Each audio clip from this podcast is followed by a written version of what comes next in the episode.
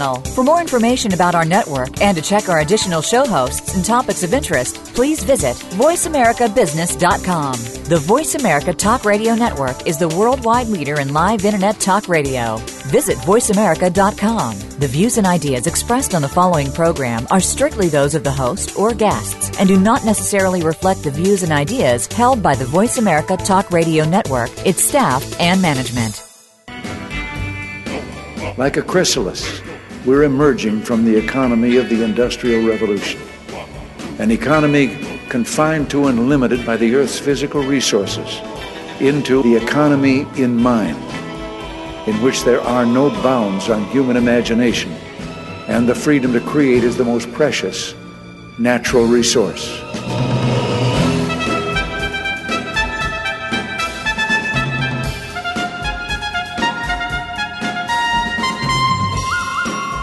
Welcome to the Soul of Enterprise Business in the Knowledge Economy, sponsored by SAGE, supporting small and medium sized businesses by creating greater freedom for them to succeed. I'm Ed Kless with my friend and co host Ron Baker, and on today's show, we're interviewing Greg Tirico about internet trends. Hello, Ed. Hello, Ron. Well, hi, Greg. How are you? Welcome to the Soul of Enterprise. We're sure glad that you could spend this time with us today and I am delighted by your invitation, Ed. Yes. Well, let's do full disclosure. Uh, Greg and I were colleagues at Sage. Greg has moved on to another opportunity. And first, tell us a little bit about yourself, Greg. Sure. Um, spent most of my career working in Fortune 500s, uh, running various aspects of marketing organizations. Um, most recently, my attention was was grabbed fully by the social media space um, at an early point in time. Um, and now I'm I'm at an organization called Sprout Social, uh, a startup here out of the Chicago area. We focus on social media management. And specifically, you are in charge of advocacy solutions and services. What what the heck does that mean? Yeah, um, still a bit of a state secret around here. So uh, let me be um, uh, a little general about it, right? Em- employees are great advocates for your brand, and and we can help you sort of activate that employee base. Um, the the general idea being that you know um, we used to say in the social space if you're not participating, don't worry, your customers are already talking about you whether or not you're there, uh, and that's how you got people past the initial. Uh, discomfort with social media that say, well, you know, I don't want to start a Facebook account because if I do, then you know people might complain about my business in a public space, and I'd say, well, they're already doing that. um, yeah. So now you know we turn the tables a little bit. It's not about complaining, of course, uh, but your employees are already um, advocating on behalf of your brand in the social space. So why not formalize that and make it a little more real for them? All right, so I see that where that's going. That's and that's actually I think going to be big in the in the coming years, and obviously why Sprout Social is invested and and, and lured you away from from Sage, and we, are uh, still wishing you the best of luck with that. But today we're going to talk about something that you and I ha- have had several conversations in the past before, and I think is really applicable to our Soul of Enterprise audience, and that is uh, Mary Meeker's Internet Trends Report. Uh, it, the best thing we can probably do, Greg, is for, for have, to have you do a little bit of background on Mary Meeker and, and this report, because it's been around for a little bit of time, right? Oh yes, um, she's been doing it for quite a few years. So Mary Meeker is, I believe, a partner, but it doesn't matter because she's not going to be offended if I get that wrong at one of the largest uh, venture capital firms in Silicon Valley, uh, KPCB, or more commonly known as Kleiner Perkins Caufield Byers. Right. So, so this VC firm is um, just about one of the largest. They've I don't know what their current portfolio looks like, um, but I'm sure that if we named five large uh, digital or internet based companies today, uh, KPCB has probably participated in any number of funding rounds for most of them, right? So, massive VC presence in Silicon Valley, and Mary Meeker is one of their partners.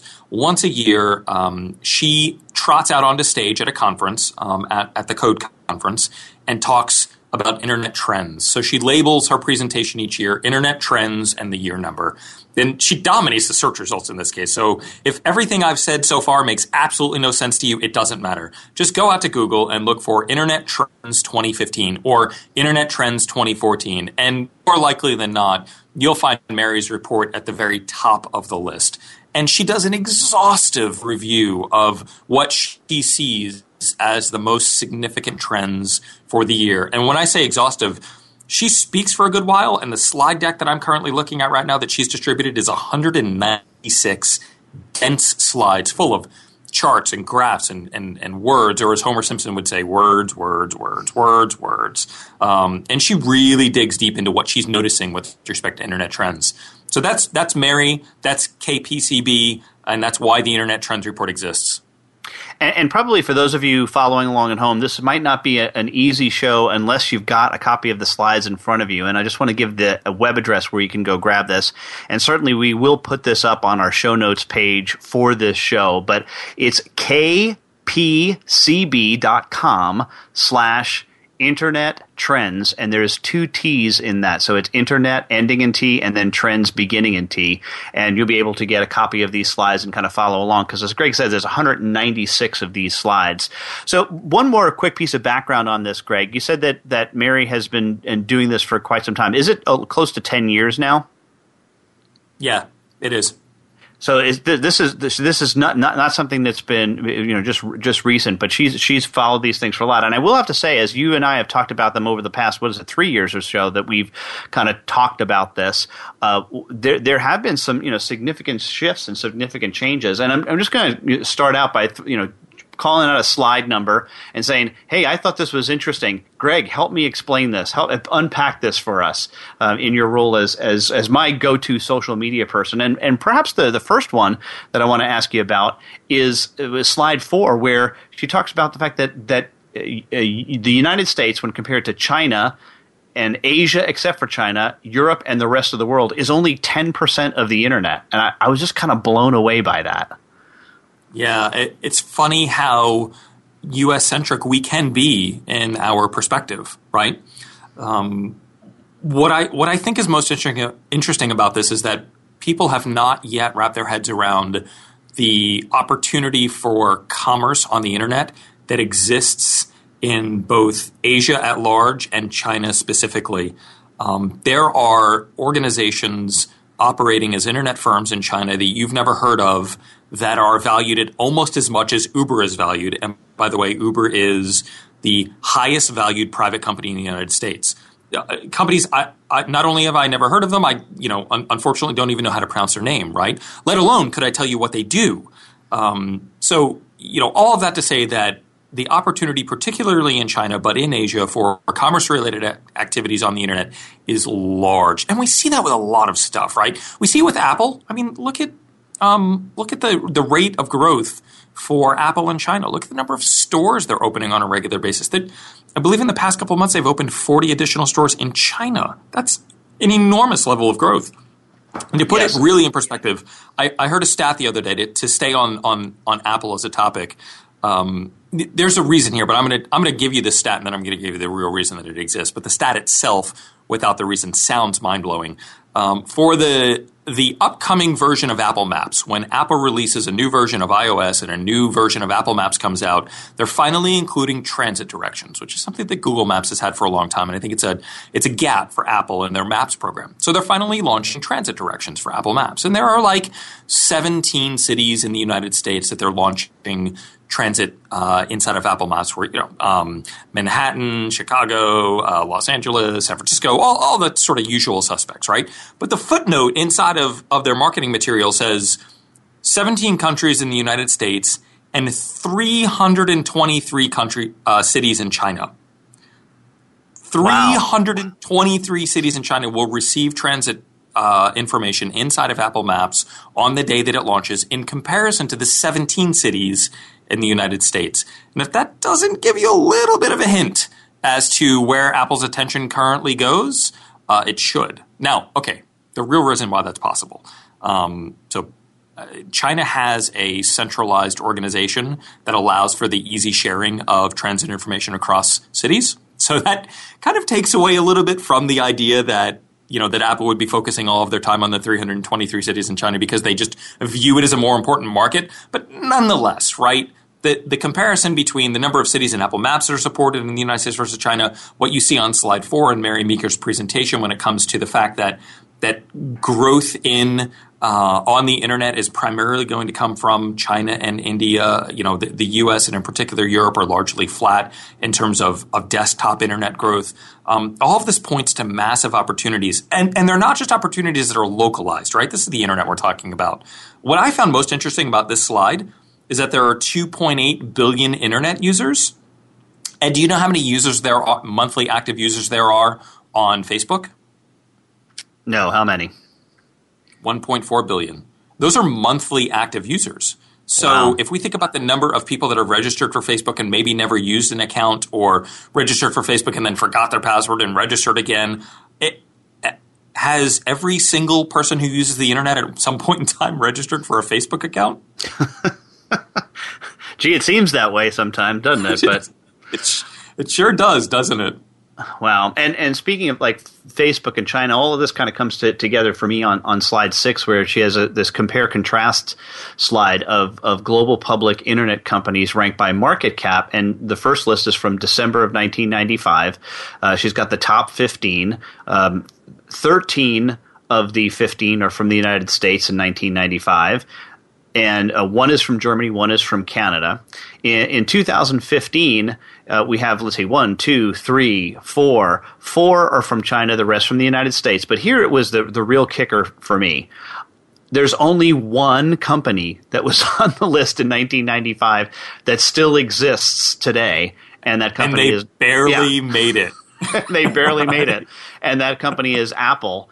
And and what is interesting is the market their market cap was uh, 3.9 uh, million. Uh, I'm sorry, yeah, million, no, billion dollars at that time. Yep. It's now seven seven hundred and sixty three billion. So they've only gone up by seven hundred and sixty billion in market capitalization in a 20, 20 year period. Uh, and this, this, is just absolutely incredible. So uh, address this. We've got about two minutes till our next break. So yeah, change is constant, right? Yep. um, that's what this tells me. And and if you think that what you were doing 20 years ago, in any respect, um, uh, you know, when you when you look at your business and and you think that it can still work today, um, you should reevaluate, right? Um, and and not be, that's not like you know, wizened individuals speaking down to someone. I'm not a wizened individual. You should reevaluate because there might be opportunities out there that you're not seeing today because you're still operating with a mindset from 10 or you know uh, 20 years ago right i mean 20 years ago netscape was at the top of the list wow so change is constant Yep, yep. And and one more thing before we get, to the break, I want to talk about sl- slide eight relatively quickly. We've got got a minute, but you know, and this is right along the lines with with with what you were just saying, which is, hey, maybe you ought to address your business model. But uh, she provides a list of six sectors on slides ten of the U.S. economy and the internet impact to date. The first, of, of course, is consumer, which is about 100% impact. And then the one at the bottom of the list, not surprisingly to uh, myself, probably you, Greg, or, and I know Ron, is going to be government and regulation, which has only used about 10% of the internet from an impact perspective. So it's, it's, it's time. and that, uh, that, that, that they get, they get on the wagon for this one. When, when, when the healthcare um, industry is outpacing you, yeah, I think you've got some work to do. Absolutely. Well, Greg, this is fascinating. We look forward to hearing more from you about this. But right now, we're going to take our first break, and we uh, appreciate uh, all, all that you've shared with us so far today, and look forward to more. But first, if you want to get a hold of us, get take a look at our new website, which is thesoulofenterprise.com. Actually, Greg was helpful in, in the beginnings of putting that together, and we thank him for that. Um, also, uh, you can also email us at tsoe at verasage.com and don't forget that we can follow along with the show at hashtag AskTSOE. But first, we want to hear from our first sponsor, Leading Results.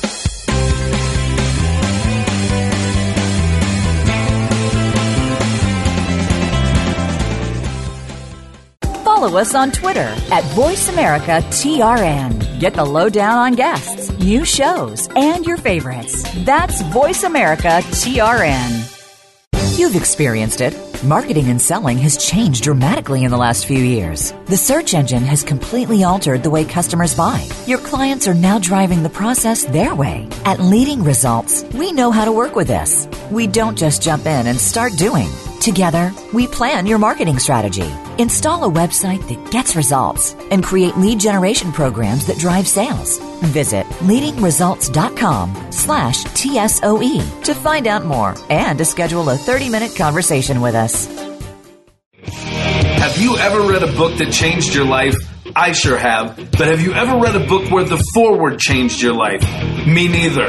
Hello, I'm Greg Kyte. I wrote the foreword to Ron Baker and Ed Kless's new ebook, The Soul of Enterprise Dialogues on Business and the Knowledge Economy. The value of this book is found entirely in its foreword. So when you buy it, think of it as buying the foreword and getting the rest of the book for free. Available now for download exclusively on Amazon.com. When it comes to business, you'll find the experts here. Voice America Business Network.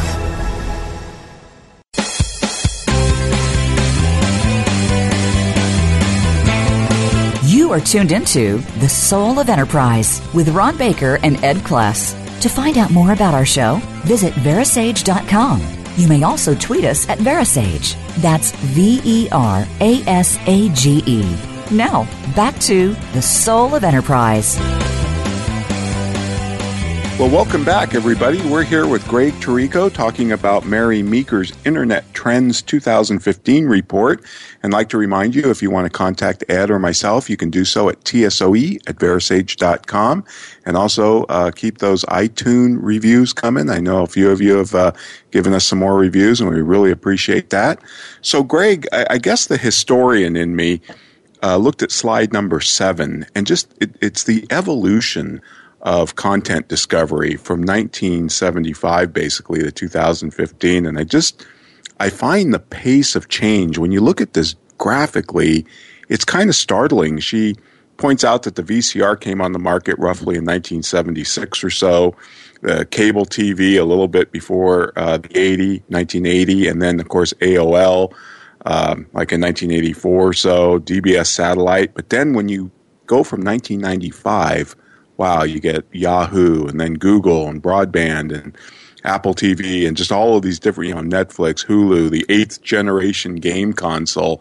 It just seems like the pace of change is just dramatic. It, it does. I, I do want to call out one thing here that she's doing on this chart, right? If we look back at 75 through, say, 95, where it's, it's really kind of flat and there are only about five significant companies that, or, or or content discovery mechanisms that she's listed here. If you look at some of the ones that are all crowded up front at, at you know more or less our age, right? Mm-hmm. Um, things like time shifted viewing, smart TV, um, Hulu Plus. I, am not convinced that if we look at this with a 2035 lens as we look back to 2015 that we're going to really care about that stuff. Right. so, so you know, some of it is insignificant probably when you fast forward through time, but the, there's no denying that the pace of change has become so rapid. Eh, was it Eric Schmidt, I believe, who, who maybe incorrectly, but nonetheless the stat stuck, right, um, was quoted as saying that uh, some something along the lines of every year we create more data than ever existed from the beginning of humanity until the year before. Uh, you know, effectively, it, does, it doesn't matter what the exact quote is, but effectively saying that, you know, the, the rate of data creation is exponential at this point. And we know that to be the case. If you've got 2.8 billion people using the internet and, and even a fraction of them are creating content, then then the creation of content and the way in which we discover content, of course, those those two items are going to evolve almost hand in hand, right?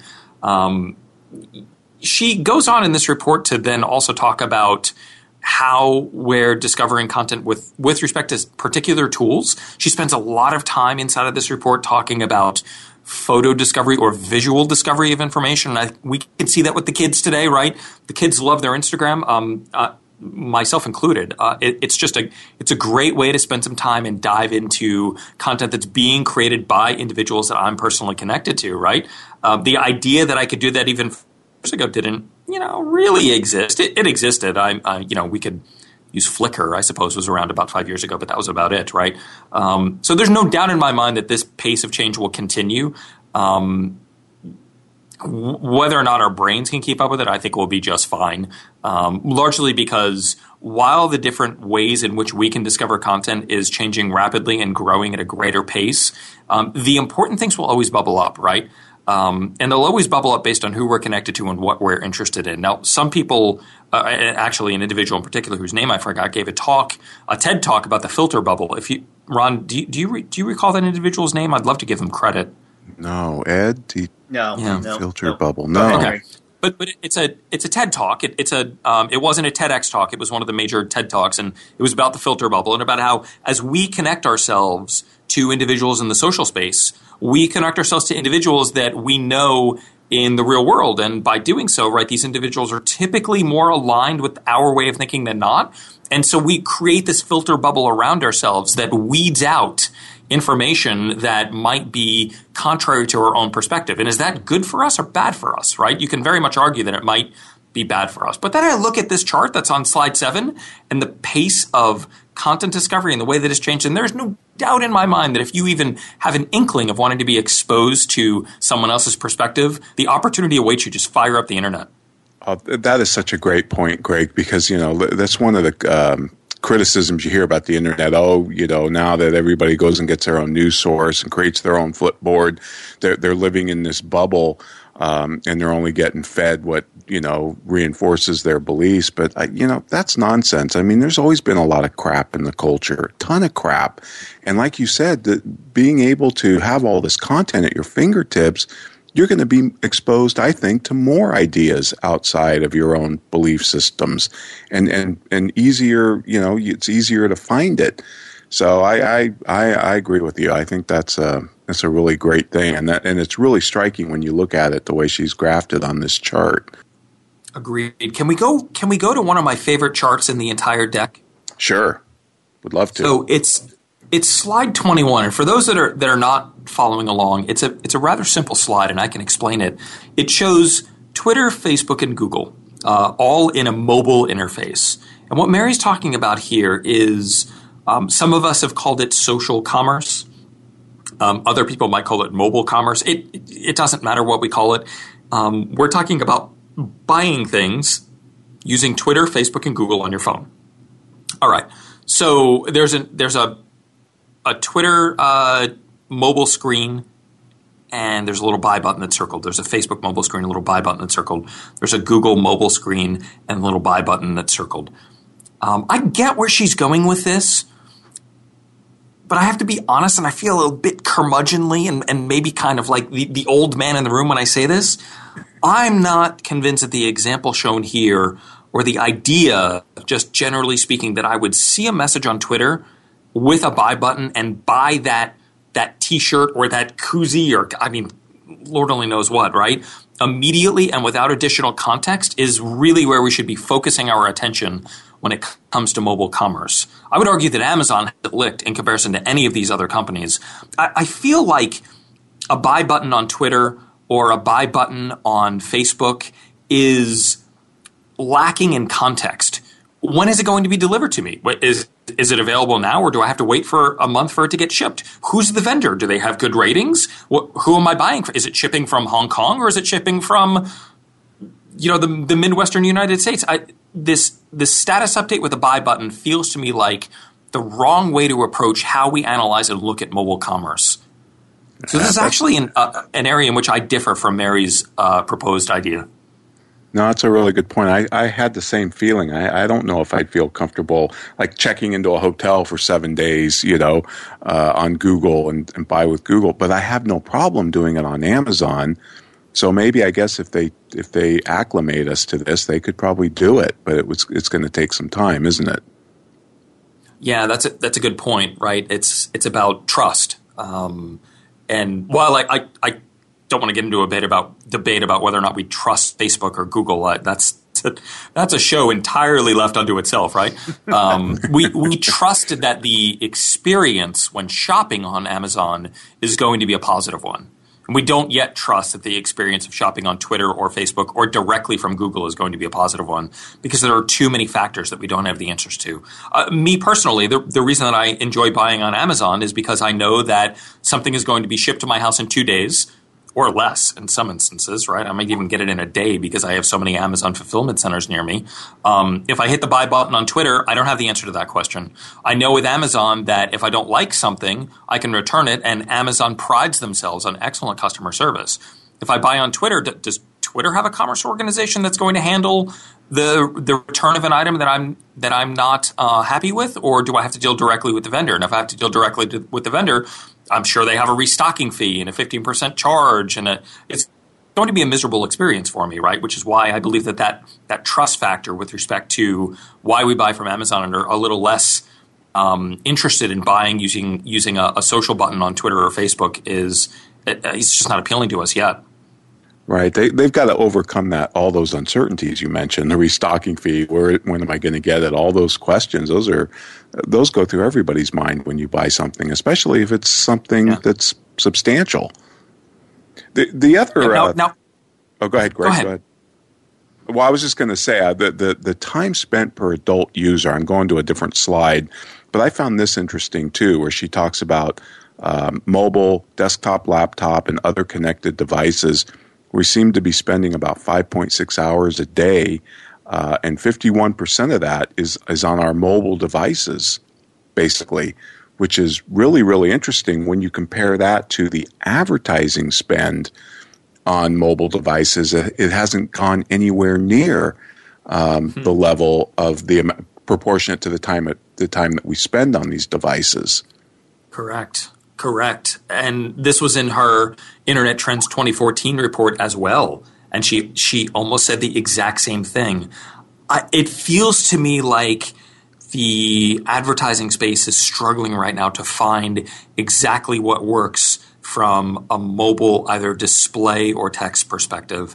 Um, we've seen a couple of examples that work really well. For um, uh, one would be the mobile app install ads. Mm-hmm. So, so you know, you, have seen ads in your stream that encourage you to download an app from the App Store based on the device that you're using. Those work really well, but we are still seeking ways to provide a positive advertising experience using native advertising models. You know, that is to say, if you're in the stream and you're looking at posts from your friends, here comes a native ad. It's in the stream. It looks like a post from your friends. Is it a post from your friends? No, it's not. We're, we're sort of comfortable with that at this point, but we're still struggling to determine what really works from a native advertising perspective without crossing the line and confusing people as to what's an ad and what's not an ad. And Google's come under fire in particular for that lately because if you look at all of the search results, inside of Google, even on a desktop, right? Like 70% of the screen are a combination of Google ads at the top plus Google specific search results to their own properties, and then about 30% of the screen are third party search results, which used to be, by the way, 100% of the screen. So, you know, when we, when we, uh, not that I want to suggest this now, but if we were to transition into a conversation about why Google is coming under fire inside of the European Union for some of their practices, I think we might have a bit of a smoking gun there with respect to the, how they've structured their search results. Right, right. Wow, you've got yeah, there's a lot of issues in here. The right to forgotten laws. I listened to your podcast with Ed this morning, all five of them, and it, that was some really interesting discussion. I think you asked Ed if he had ever clicked on a pop-up ad on his mobile device, and he said only by accident. I was like, yeah, me too. But Greg, we have to take a break. We're up against it on time here, and folks, we'd like to remind you you can check out the show, and we will post um, Mary Meeker's slide deck and information about Greg on our show notes at the soul of enterprise.com. But now we want to hear from our sponsor, Azamba.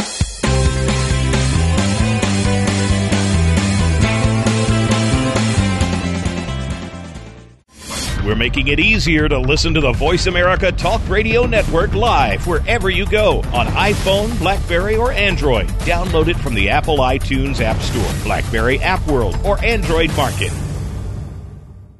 What if you could close more business with less effort and do it faster? What could your people accomplish if they had their own personal assistant keeping track of meetings and reminding them of follow ups? What would it mean to have a perfect view of what your team and your prospects and your customers are doing? What if you could run your business from anywhere? You can have it all. Visit www.azamba.com forward slash soul today to find out how. That's Azamba, A Z A M B A dot com forward slash soul. Have you ever read a book that changed your life?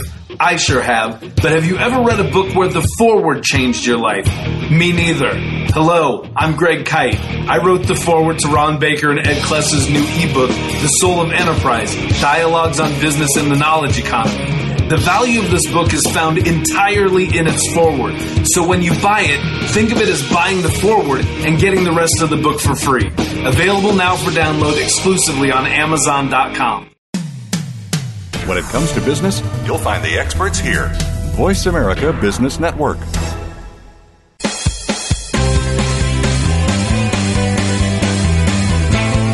You are tuned into The Soul of Enterprise with Ron Baker and Ed Kless. To find out more about our show, visit Verasage.com. You may also tweet us at Verasage. That's V E R A S A G E. Now, back to The Soul of Enterprise.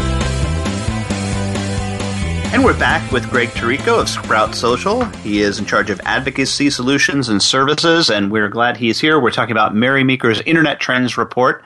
And Greg, I want to turn your attention to the slides of the, the, the mid 20s. You know, we t- you guys were talking lots about mobile, mobile, mobile, and I think that that's, that's really interesting. But I want to talk about the slide 29 um, and then transition to, to slide 31. The, slide 29 is, is just a, a, a screenshot of a tweet from Aaron Levie, and he says Enterprise software used to be about making existing work more efficient. Now, the opportunity for software is to transform the work itself. And boy, that's something that jumped right out at me. Me, me And too, Ed. Just yeah. so you know. yeah, and then and then she goes on, and they're talking about like email. So let's just you know we'll, we'll keep it at the email level, which is this idea of just going from your your your old inbox and AOL or whatever system you were using, Outlook, and now to something called Slack. And I know you've done a little bit of research into Slack. Could you sh- share your your thoughts on what Slack is, does, why it's important?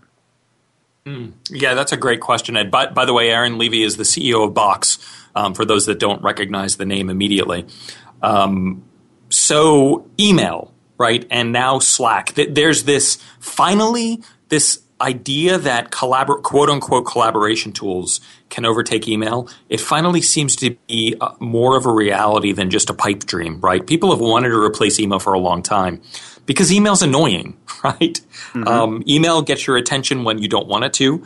Um, you're expected to res- to respond to people. Um, sometimes multiple people might have the same question. You find yourself writing the same response to different people, wondering why do I have to do this more than once? Maybe I should just create uh, an auto response, and then you get text expander tools that exist because people are writing the same email over and over, and it's just it's a it's a cycle of lunacy, in my opinion. Um, email is very much broken. I don't know that many people would want to disagree with us on that one.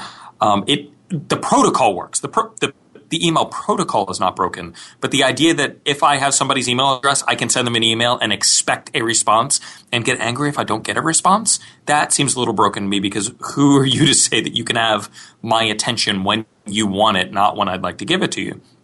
So Slack is a really interesting challenge to the idea that email is broken. And and we use Slack throughout the entire organization. So, you know, the edict came down, you will use Slack, and we all jumped on board. And let's see, I'm looking at my records right now. Um, I have received outside of customer communications a total of three emails today from the people that I work with. Three, three, one, two, three. That is um, not a world that I ever thought I would live in because all of the communication has moved to Slack, which means if you're interested in, in a particular topic within your organization, you subscribe to a channel in Slack. And when people talk about that topic inside of that channel, you all share the information. You all learn at the same rate. You don't have to ask the subject matter expert multiple times. I had a question the other day. I thought about sending an email, and at first I went, you know what? I should look in Slack and do a little bit of a search. I found my answer because all of the information is archived and stored for us to search through, and I never had to bother that individual with an email in which the relationship was a one to one, right? And they were answering that question just for one person. Instead, it's in Slack, and it's like this big dump of all of the knowledge that that we share as an organization, and it's a beautiful thing. The problem with these kinds of tools is that the adoption rate is low because the shift is so extreme. If you're, you're, comfortable with email, you're probably comfortable with, say, Outlook or the Gmail environment, those being the two probably most prominent in the enterprise space. When you shift to Slack, it's it's it can be a world of chaos for you at the beginning because you don't know how to manage it, you don't know how to use the tool. It's not email. Um, so I think the only reason that their adoption rate might be suffering a little bit, and when I say suffering, um, Slack is considered to be one of the fastest growing startups in the world right now. So, you know, um, use the word suffering with a grain of salt, right? If adoption rates are suffering, it's because people are having a hard time wrapping their heads around the idea that Slack really can replace email. But again, three, one, two, three emails from people that I work with internally here at the organization today because all of our communication has moved to Slack. And I think uh, part of that also, Greg, too, has to has to deal with trust. I mean, Slack is based on the premise that, hey, listen, I am going to share this information willingly and openly with everybody who wants to see it. Whereas email still is like, well, I'm going to send this email to this person but I'm going to BCC this person, and there's like this kind of sub. So it, it's almost as if you have to say, all right, w- would I be willing to send every email that I send in my organization to everyone at mycompany.com? And I think the level of trust that happens in some organizations, the answer to that is a resounding hell no. Right? yep. So you have you, and I think that's the, the the transformation. And maybe you're seeing it's a little bit easier in your organization than others. But I, I, want to move on because we, we've only got a limited amount of time left with you, and there's still so many uh, topics that I want to get to. One of them is on slide 50, uh, in which uh, talking about these chat platforms that one in Korea, one in China, one in Japan. Uh, i am sure I'm going to mess up the pronunciation. One is Kakao Talk, uh, WeChat, and then Line. And the question that I wanted to ask you is do you see any of these chat platforms as eventually having an impact in the United States, or are we just uh, going to be forever stuck with the, the, the, the, framework of phone calls and, and chat are kept separate, and we're not going to see these things merging together? Yeah, Facebook has certainly tried. Yes, um, and failed at voice, it, really. Yeah, yeah. Voice over IP calling inside of Messenger is something that you could do every day if you wanted to. And from what I understand, the quality is quite good. Um, but I've honestly never used it. Mm-hmm. so uh, I may have just answered your question there. Uh, what I will say about messaging in general, um, it's a huge category. Um, it, it's massive. And if you remember, Ed, when we talked about Mary Meeker's report last year, she talked about the idea that notifications on your mobile device create this category of dark apps, right? These apps sit on your phone. You don't purposefully go to them, but when they need to tell you something, they send you a notification. And one of the examples was Dark Sky. So for those that don't know, Dark Sky is a weather app that with with eerily accurate um, uh, predictability can tell you whether or not it's going to rain where you are standing at that moment in time, right? Um, uh, maybe I'm overselling it a little bit, but that's no, you're not. I, I have it, right? use it ever since we talked about it, and it is incredible. Okay, yeah. So you know, I don't pull up dark sky because I I know what the weather is. I look out the window, I see the weather, or I have a number of weather apps on my phone. Doesn't matter, right? But when dark sky needs to tell me something, it sends me a notification. Messaging is a lot like that, right? I view messaging as something that is an, is is necessary on a mobile platform, and I have an, I have a folder on my phone called messaging it's it's all for the it's for all the messaging apps. I consider Twitter a messaging app at this point. Facebook Messenger is a messaging app. Interestingly enough, I don't put the main Facebook app in that messaging folder. Um, I've got WeChat in there, WeChat in there. I've got Snapchat in there.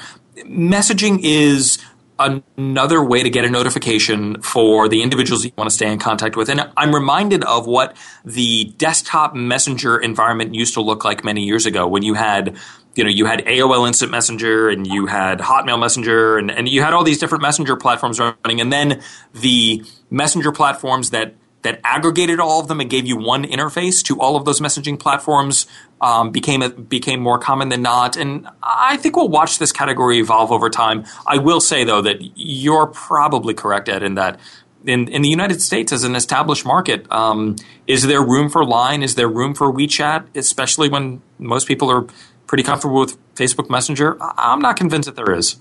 Yep. And moving on now, uh, slide 64 is in a, in a series of slides, and this is talking about user generated reviews specifically on Airbnb, in that they have had 140% growth on on feedback at, at, to the tune of 44 million new reviews on Airbnb in the last 12 months, and, and that's just Airbnb. And I want to talk about this idea of, of reputation. Ron and I have have talked a lot about this in the past, although I don't know if we've talked that much about it during during the, the radio show, and that is we really believe that that what's emerging here is a culture of reputation over regulation that is going to that is going to be of a huge benefit to consumers. I mean, regulators cannot possibly keep up with all this stuff, but the reputation if you know if somebody gets shot in an Uber cab uh, or in an Uber, you, the, the, reputation of that that company suffers. So they're going to do everything with their in the, in their best interest to make sure that that doesn't happen. So, what are your thoughts on reputation over regulation? Yeah, I had a lot of notes on this particular category as it relates to Mary Meeker's presentation, and and what we've seen is is that over time. Um, we've we've seen the growth of the, of the sharing economy, um, and and for those that that want a little bit more information about the sharing economy, there is an analyst out there who does a really good job of, of specifically analyzing analyzing this space. His name is Jeremiah Owyang, and I'm not sure if I'm saying his last name correctly, but you can find him at web-strategist.com. He's a, he's a brilliant individual and it actually has started a in effect a sharing economy uh, analyst organization, right? And so this this sharing economy has has led to any number of online marketplaces and platforms. And when it comes to these marketplaces and platforms, what we're finding right now is that there are lots of questions and very few answers. Um, there are challenges all over the place. If you look, if you look at Uber, for example, when it comes to reputation over regulation, um, one of the areas that they probably need to be a little concerned about right now is that in, in California, right, Uber employees are starting to be categorized as, as employees and not as contractors. Um, that that's an area where I feel like the government, where I feel government regulation is going to catch up more quickly than not. But when we look at reputation versus regulation, to get back to your original question, Ed, um, I'm fascinated by what Airbnb in particular has done. Uh, because never would I ever consider uh, before Airbnb making uh, a room in my house available to a stranger. That that's that's a recipe for disaster, right? But if mm-hmm. that stranger has a five star rating and they've stayed at 55 Airbnbs, um, yeah, I'm going to trust that individual, right? I'm, or I'm going to be far more likely to trust that individual and bring them into my home because they've already established themselves as an individual who knows how to use the system, who understands what's expected of them uh, from their hosts, and I can make a little bit of money on the side, so why not? And that's where reputation over regulation becomes really powerful. These reputation environments that exist inside of Airbnb and inside of Uber, and if you think you're the only one rating your driver when you drive in an Uber, you're wrong. Your Uber driver is also rating you, and you can be kicked off the platform just as easily as they can. That's a very significant shift. Um, yes, and absolutely. regulation over uh, reputation over regulation is something that people should watch extremely carefully.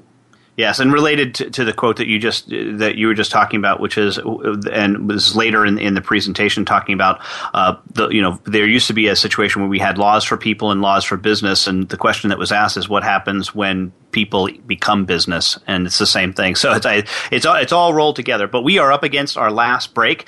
But we want to remind you that you can get show notes at thesoulofenterprise.com and get a hold of us at during the show at hashtag AskTSOE. And of course, we love you to do reviews both on the book online at Amazon.com and certainly of the podcast on version of this show on on iTunes. But right now, we're going to hear from our final sponsor, my employer, Sage.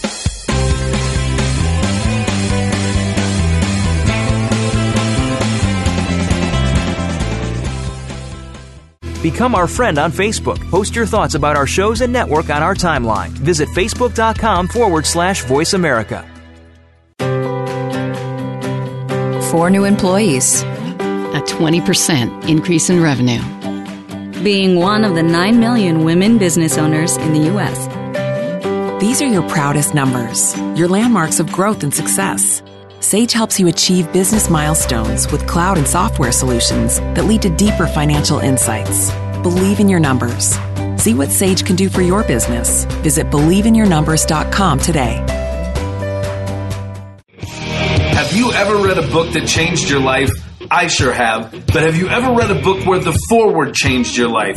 Me neither. Hello, I'm Greg Kyte. I wrote the foreword to Ron Baker and Ed Kless's new ebook, The Soul of Enterprise Dialogues on Business and the Knowledge Economy. The value of this book is found entirely in its foreword. So when you buy it, think of it as buying the foreword and getting the rest of the book for free. Available now for download exclusively on Amazon.com. Voice America Business Network, the bottom line in business.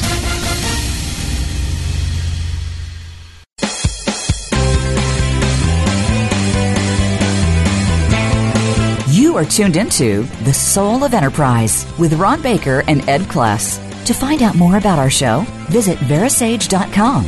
You may also tweet us at Verasage. That's V E R A S A G E. Now, back to The Soul of Enterprise. All right. Well, welcome back, everybody. We're here with Greg Tirico talking about Mary Meeker's fascinating Internet Trends 2015 report. And Greg, one of the slides, I think it's slide number 114, really caught my eye because it was a chart that asked millennials which three benefits would you most value from an employer?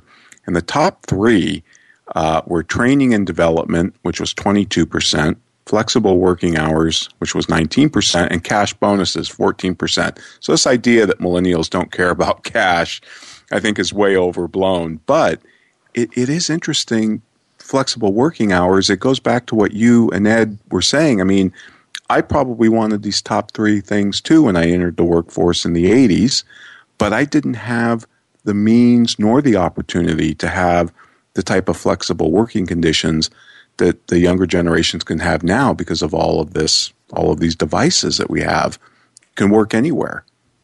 Yeah. Yeah. And, and, and that doesn't apply to millennials. I think we all want that.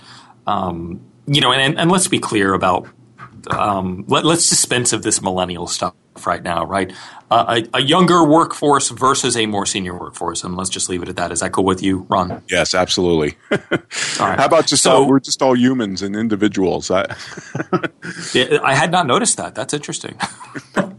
um, so you know, when we talk about what a what a younger workforce wants, and flexible working hours is at number two. I think we all want that, right? As you as you as you grow a family, as you have kids, you want to be there for their their their you know their baseball game or or you know their event at school or wh- whatever it is, right? I, I really appreciate the fact that if I need to go to my daughter's school at 9 a.m. on a Tuesday to see her receive an award, I can, and I don't have to beg for some kind of reprieve from my sentence of working in order to do so.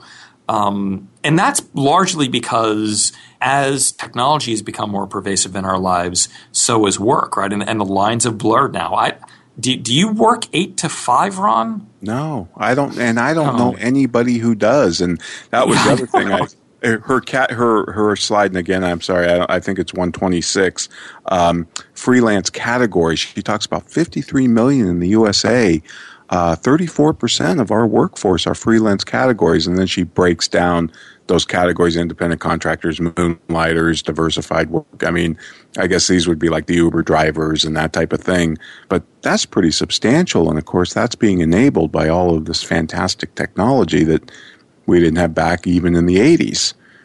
She she spent a lot of time in this year's Internet Trends report in comparison to previous years talking about freelancers.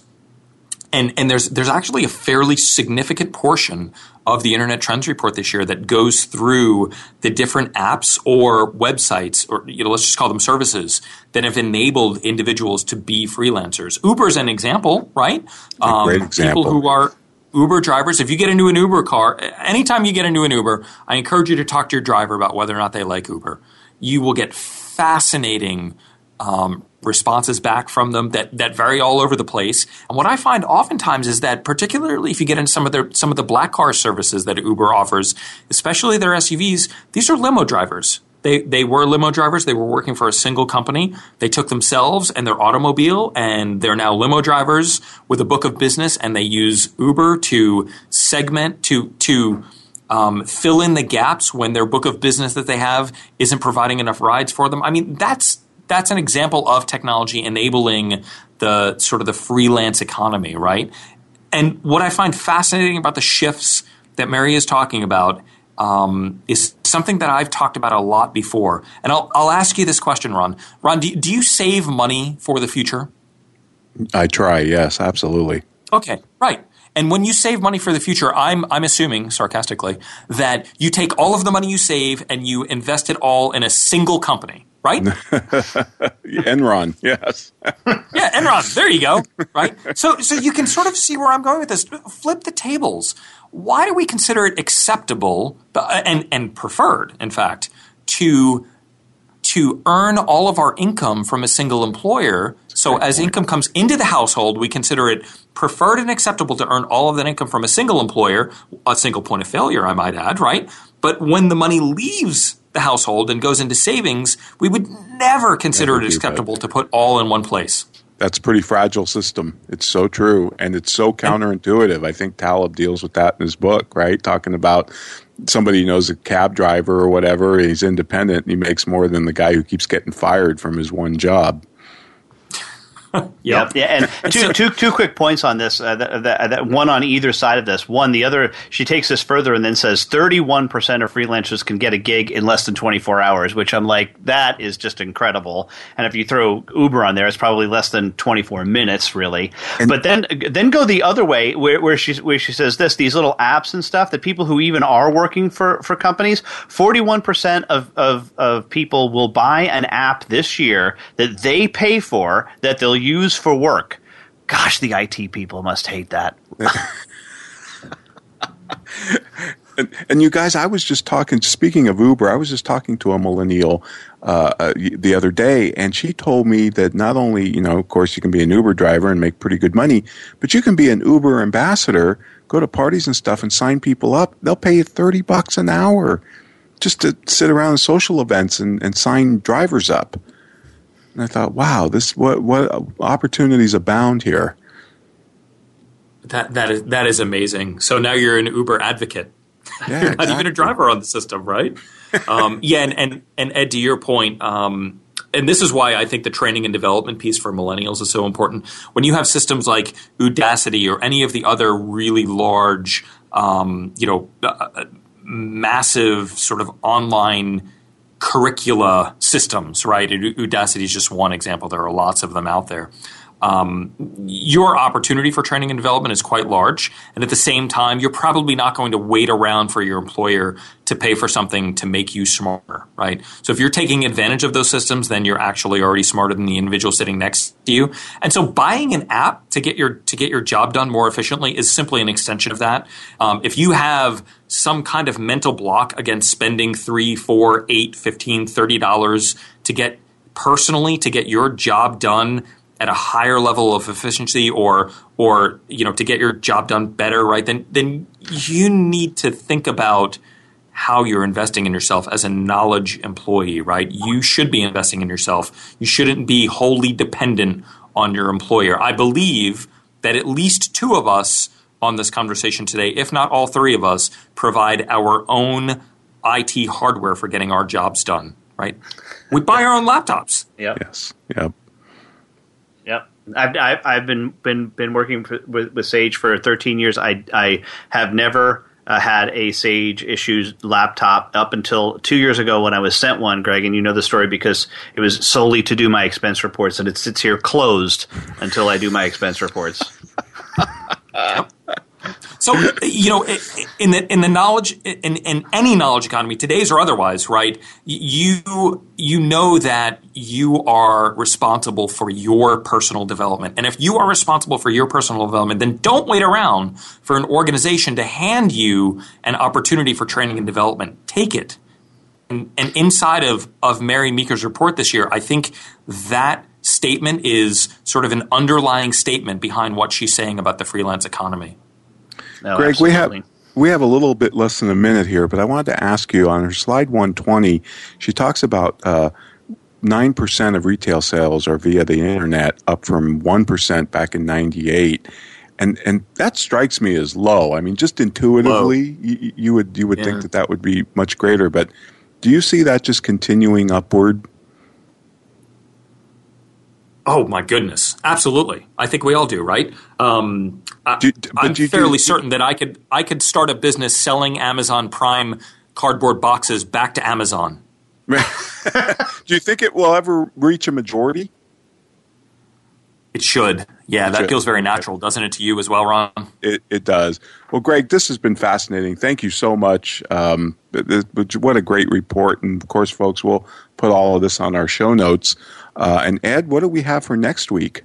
Next week, we are going to do a segment on VeraSage laws. Those of you know that we're part of the VeraSage Institute, a think tank that Ron founded, and several of us at the think tank have have the audacity to have created our own laws. So we're going to share with you, like you know, like phys- like the laws of physics. We have the VeraSage laws, so we're going to talk about that.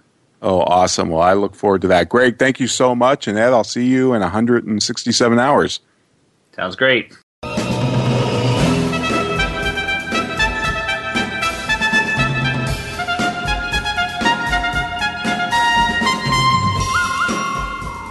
This has been The Soul of Enterprise Business in the Knowledge Economy, sponsored by SAGE, supporting small and medium sized businesses by creating greater freedom for them to succeed.